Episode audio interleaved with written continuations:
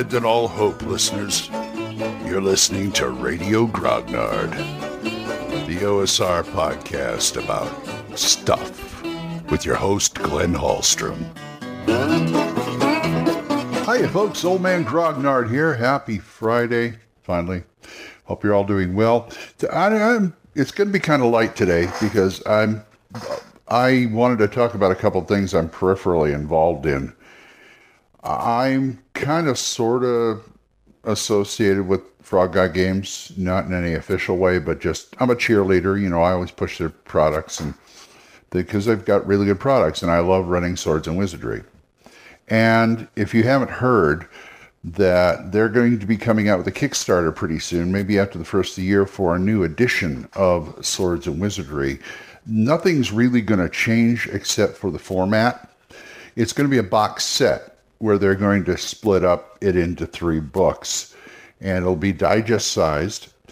And there's going to be enough room in the box so when they come out with supplements, also digest sized, you can put them in the box. You know, more monsters, more spells, things like that. And one of the things my friend Erik Tenkar of Tenkar's Tavern is working on is something of a, a small zine to publish along with this called Torchlight. And I'm going to talk more about that after this. Okay, to recap, Erik Tenkar of Tenkar's Tavern and Tavern Chat and all that good stuff is going to be coming out with a little four page zine, four to eight page zine called Torchlight to coincide with the new Swords and Wizardry box digest box set coming out later the beginning of the year. And I'm I'm wanting to contribute to that. In fact, I'm going to I'm going to open that up for people. Because, well, not open it up, but I mean, he's looking for contributions if you want to. And he's got a few things he wants to put. He's, he says it's going to be a four page digest size, pay what you want, z- monthly zine on swords and wizardry. And so you'll have five pages, four pages plus the OGL, which you don't have to print out. So what you could do is like print these out, fold them up, and put them in the box. And I think that's a good thing. And because they just they just want to give you material. He wants to give you material. So it's it, like I said, it's a good thing. And my idea was for having a regular column in there about plot hooks. You know, giving out plot hooks, things like that. Now, it's a monthly zine, so I could probably handle three or four or five. And there's this at this point I also want to call upon my listeners if you have any kind of situations or things that happened at your game table that you want to tell me about, get hold of me at oldmangrognard at gmail.com. And I will see about incorporating it into it because the way I want to write it is going to take the form of a tell all tattle. Uh, think Walter Winchell, Weekly World, well, National Enquirer. Yeah, okay, Enquirer. But if you remember, remember, like Confidential Magazine back in the 50s, all that, you know, the way James Ellroy writes, that kind of thing, where it's, you know, punchy and got all these. I gotta, I gotta buy a thesaurus, that kind of thing. So if you have any of those anecdotes that I can turn into that kind of fodder and publish, and in that zine, that'd be great. So we'd have those, which could lead to plot hooks, and actual plot hooks that I've come up with already. I'm starting to make a list of plot hooks that that you could use for adventures that I could I could crouch in that kind of jargon and put it in the magazine. So it'll be a mix. And if you guys want help, let me know at oldmangrognard at gmail.com. I will give you a credit. I will give you credit on it so they know where it came from.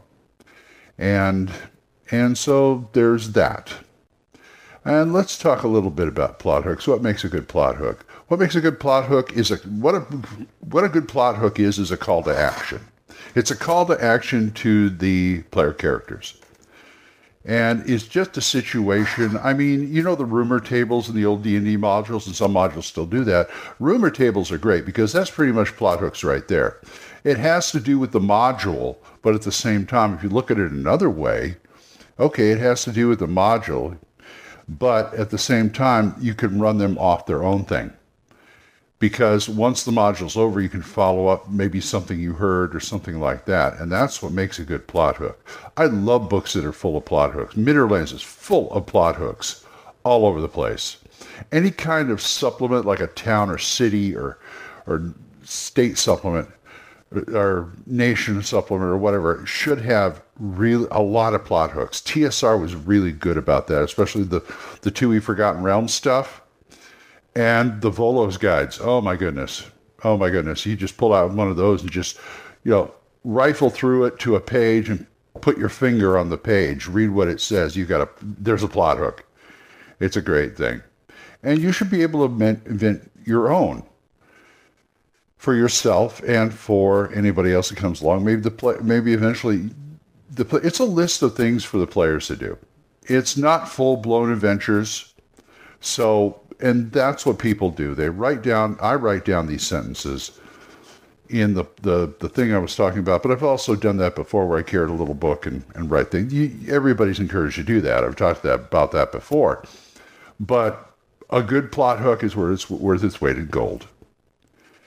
And what a plot hook should happen should happen is the the five whys of journal of journalism, which is who, what, when, where, why. Now, in a plot, to me, see in a plot hook, you should have at least three of those. It doesn't have to have everything. It doesn't have who, what, when, where, why. But if you have a who and a what and a where, then you can fill in the rest of the adventure as you go, as you're running it, or sit down. Oh, who, what, where? Okay, let's. Okay, they've already played their first. Say they've already played the first game and they followed it, and you pretty much, you know, using the plot hook as a guide, winging it along the way. You had some encounters, this, that, and you threw in something that they didn't know about that wasn't in the plot hook. Well, that's the point where you go back to the plot hook. It's okay, we got who, what, where. Now let's figure out the when and the why based on what they've already done. See, this is a great way to to add to get up adventures every week. Just go back and look at the plot hook and look at what they've done and try and adjudicate the two, if you know what I mean. It just it works. And pretty soon you got to have a campaign. And while you're doing the campaign, keep thinking of plot hooks. You know, they could be in a new area. You can think up like three or four more, probably if you don't have a book full of them already. So there's that, making your own plot hooks. So, all right, well, I'm going to go start my day. As I said, it was a short one. So if you want to talk to me about this or anything else, oldmangrognard at gmail.com, or you can drop a voicemail on Anchor. And we are monetized, so as little as 99 cents a month, you can help this program, and I would thank you. Thank you again, Jonathan, Oliver, Mark, Gilbert, Juan Carlos, Daniel, and Dan for supporting me. And don't forget Dan Gregg's podcast, Yung Grognard, Y-U-N-G Grognard, and Mark C. Walring's The Yawning Owlbear podcast. So, until I see you folks next time, keep the dice warm, and I'll talk to you later. Bye-bye. Questions? Comments? Send them to oldmangrognard at gmail.com. We'll see you next time when Radio Grognard is on the air.